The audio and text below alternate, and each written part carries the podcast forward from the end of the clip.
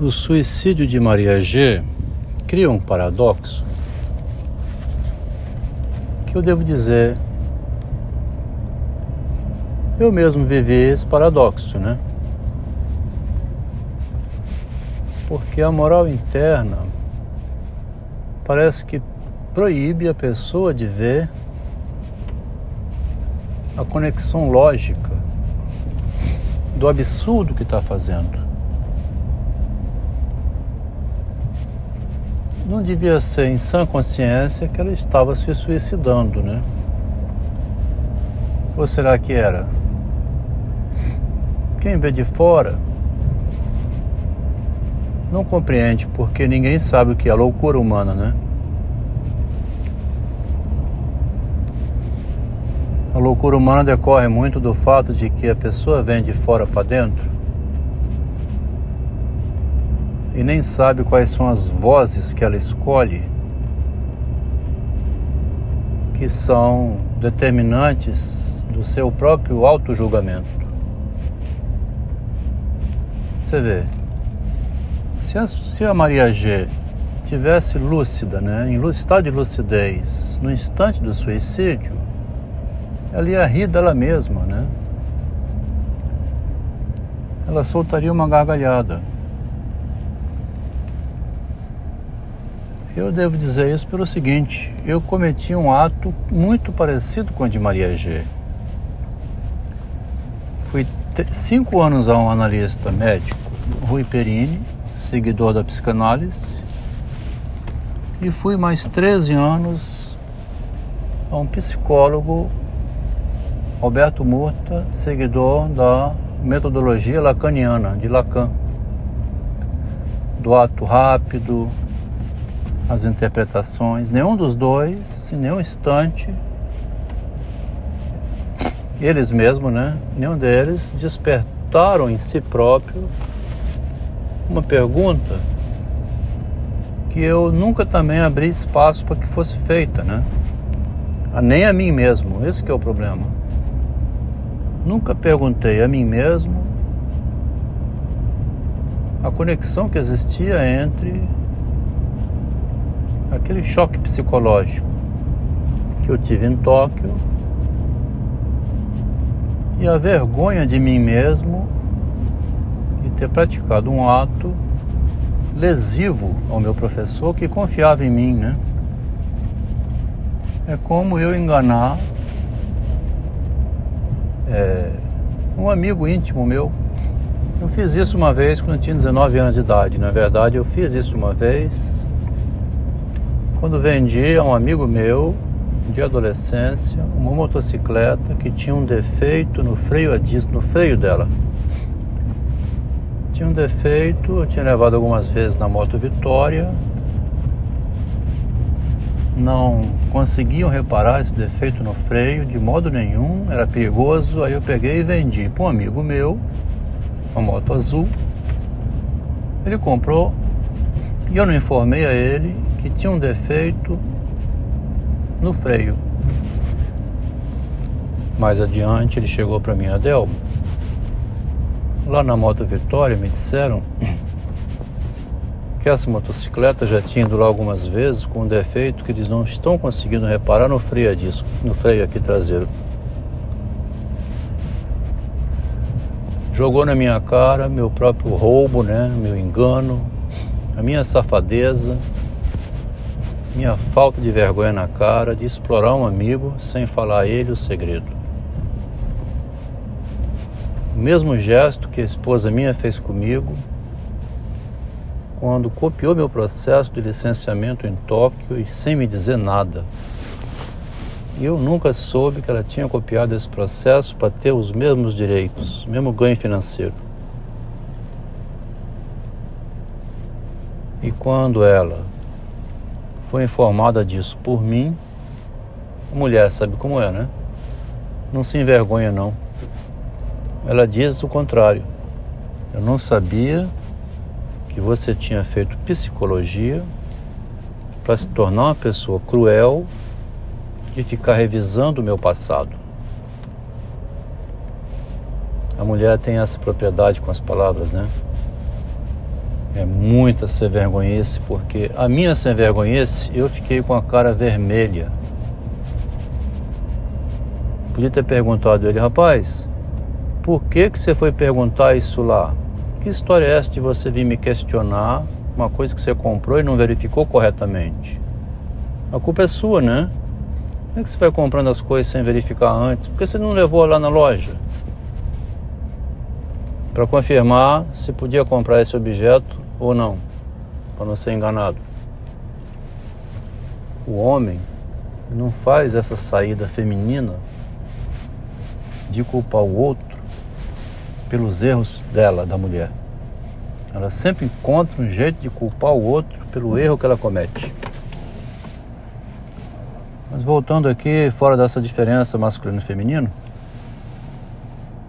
eu iniciei esse texto aqui dizendo: Eu cometi o mesmo problema da Maria G, que é o problema da diferença narcísica da pessoa para si própria. Quando ela não vê a conexão lógica dos seus seus traumas, né? do, do seu roubo. Ela tem vergonha internamente, o inconsciente oculta. Como diz o Paulo Endo, né? Se foi o eu que escondeu de si mesmo o mal que se fez, a perturbação que o levou ao adoecimento, o Paulo Endo está errado quando diz que é um psicanalista que vai conseguir fazer isso, porque um psicanalista, 5 anos e outro mais 13 anos, nenhum dos dois desfizeram essa conexão, que foi semelhante ao momento em que eu é, sacaneei com um amigo meu, né? Também sacaneei com um professor meu que confiou em mim quando eu disse que no Brasil tinha uma pesquisadora tão estudiosa quanto eu, que estava indo muito bem no mestrado em Tóquio. Então ele disse: Manda ela vir para cá, né? Vai ser bem recebida aqui onde você está. Ao falar isso, elaborei uma linda carta de convite de aceitação no departamento. Ele assinou e enviei para ela. Ele não sabia que minhas palavras ocultavam, né? Como diz Talleyrand, Deus deu a palavra ao homem para ocultar o que pensa e não para revelar. Ele não viu nas palavras que eu expus um ocultamento que depois se voltou contra mim. Aí já o Machado de Assis e o Lacan, né?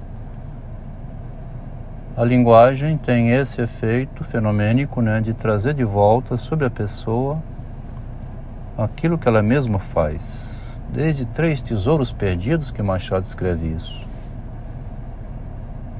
Então, a Maria G teve um retorno sobre ela do ato que ela praticou quando ela descobriu que ter sido revistada pelos pilantras, né? Ela chama pilantra, os pilantras dos, que são segurança do supermercado ela disse que a culpa é deles por ter revistado ela. Não deviam ter revistado. De todo modo, o que me interessa aqui nesse comentário, que eu estou acrescentando uma novidade, é assim: é impossível que ela não estivesse vendo que eliminando a si própria estaria cometendo um absurdo, né?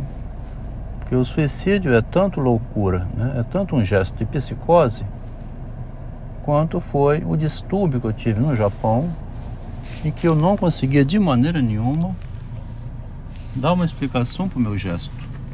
Eu dizia para minha psicanalista no Rio de Janeiro, chamada Helena, foi a linguagem C, foi a minha solidão em Tóquio, foi a ausência da minha família, foi o fato de eu estar num país completamente frio, diferente da minha cultura italiana, inventei um monte de desculpa para ver, de justificativa, né, tentando explicar o fato de estar descompensado quando aconteceu da seguinte maneira o evento. É, eu ainda não falei aqui nesses meus textos, mas vou dizer agora. Eu estava sentado no restaurante, no RU. Eu já vinha postergando o almoço porque aquele sabor de comida não me era agradável. Ao contrário de almoçar ao meio-dia, eu deixava para dar bastante fome, assim, duas e meia, três horas. Era umas três horas da tarde, eu estava sentado, almoçando. Quando eu fui levando o garfo de comida à boca, tive uma espécie de uma paralisia no meio do caminho. Eu não conseguia colocar a comida na boca, estava com resistência, com dificuldade. Olhei para o garfo, olhei para o braço meu, olhei para as pessoas em volta, olhei para o prato, comecei a achar tudo estranho. Levantei meio que mecanicamente, fui na, no balcãozinho e falei assim: me dá um café bem forte. Me dá um café bem forte. Eu devo ter olhado com aquele olho de louco assim arregalado que ela atendeu sem pestanejar, não perguntou nada. Me deu um café bem forte. Daí a pouco foi anoitecendo. Eu fui para o laboratório onde eu pesquisava.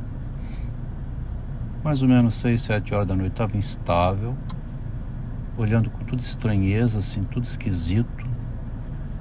Fui para casa, deitei na cama umas 10, 11 horas da noite, fiquei rolando na cama, não conseguia dormir. Umas duas da manhã fui bater na porta de um amigo brasileiro, Nisei, chamado Hilário Kobayashi. Hilário, alguma coisa estranha, bicho, porque eu tô deitado na cama com o olho arregalado, cara, não consigo dormir. Conversou um pouco comigo. Acordei ele às duas da manhã, já pensou? Aí ele falou assim: Isso é estafa, Delmo. Você está com o princípio de estafa. Olha só, meu psicólogo, um estudante de em Tóquio, né? o Unisei. Assim eu passei o dia seguinte com dificuldade. Eu fui correr, fazer ginástica, ver se eu recuperava através do físico uma estabilidade na mente. Não consegui. Liguei para minha mulher no Rio. Então ela disse: Vai conversar com um amigo da gente lá no escritório da Vale. Ela gosta de fazer esse tipo de estratégia. Até hoje ela faz. Ela queria saber depois dele como eu estava. Eu fui conversar com ele andando para lá e para cá em Tóquio, não estava em surto psicótico, não estava meio desconectado, né? Não estava perigoso, eu quero dizer. Aí, uma conversa normal com ele. Mas aí no terceiro dia teve um instante que eu estava no trem, muito lotado, aquele trem apinhado de gente, ser tudo apertadinho. Eu olhei em volta assim e falei assim: eu vou esganar um japonês desse. Eu vou pegar um japonês desse e vou apertar o pescoço dele até ele morrer, quer ver? Aí fui recuando, recuando, apertei o botão, saltei num ponto do trem, me acalmei para ir para casa.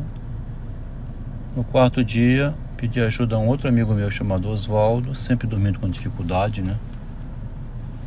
Não me lembro não, mas devia ter medicamento para dormir lá. Fui conversar com um amigo meu chamado Oswaldo Kitahara, pedi ele ajuda para ir até o aeroporto. já estava ficando meio debilitado por dormir mal, alimentar mal. De ônibus, ele foi comigo. De trem ou de ônibus, não me lembro bem. A caminho do aeroporto, teve um instante que eu estava com um travesseirinho. Eu fiz uma piada com ele.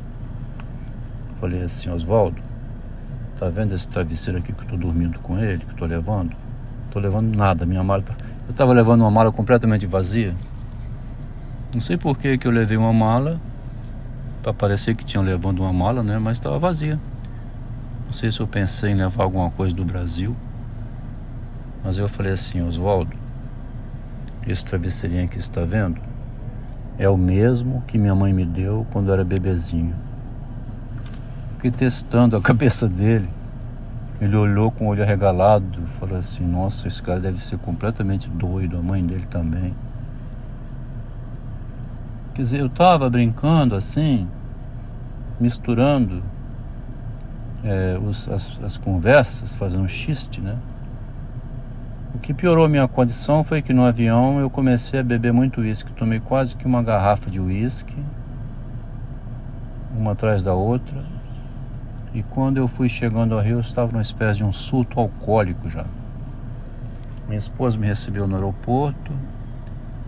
A caminho de um apartamento que ela alugou, passou o trem ali na Cinelândia do Rio. Eu falei assim: Eu quero descer aqui. Ela não tinha muito pulso comigo, não. Ela obedecia e fazia o que eu mandava, né? Ela desceu. Descemos lá, eu fui tomar uma cerveja. Era uma. de manhã cedo. Pedi uma cerveja. Eu devia estar meio. ruim, porque aí que ela tomou a decisão. Ela falou assim: Adelmo, é melhor a gente ir embora daqui, tá? Não quero ficar aqui com você, não. Tomamos um táxi e fomos para um apartamento que ela alugou. Ficamos ali duas semanas. Quem atendeu foi uma chamada Helena, uma psiquiatra, psicanalista, médica, né? Que conversava comigo uma hora por dia. Quando ela ia conversar comigo, relaxava, dormia, como se estivesse perto da mamãe. Sentia confortável, né? Porque ela me transmitia muita segurança. Eu não conseguia conversar nada, que eu pegava no sono. Aí, para ela, eu dizia essas frases. Eu não sei o que aconteceu, Helena.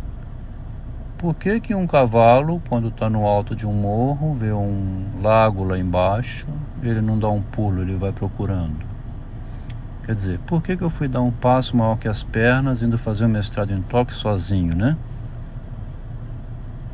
Helena, eu acho que foi a linguagem C, porque era muito difícil entre os japoneses eu conseguir entender, explicado em japonês, aqueles comandos de linguagem, muito difícil.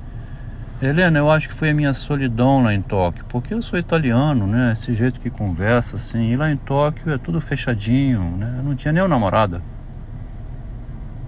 Tinha até menina interessada, mas eu também não queria. Helena, eu acho que foi isso, aquilo, ficava. Mas eu nunca consegui ligar o problema moral, né? Que é uma moral interna na gente. Helena, vou te falar um segredo aqui. Eu enganei meu professor dizendo que uma pesquisadora queria ir para o mesmo lugar que eu, e essa pesquisadora é minha namorada. Eu não falei isso porque moralmente eu não conseguia admitir nem para mim mesmo texto de hoje aqui nesse áudio é: Maria G não admitiu nem para ela mesma que ela é ladra. Ela disse que foram os pilantras que viram uma coisa que não existe, ela não é ladra. E eu não admitia nem para mim mesmo a falcatrua que eu tinha feito.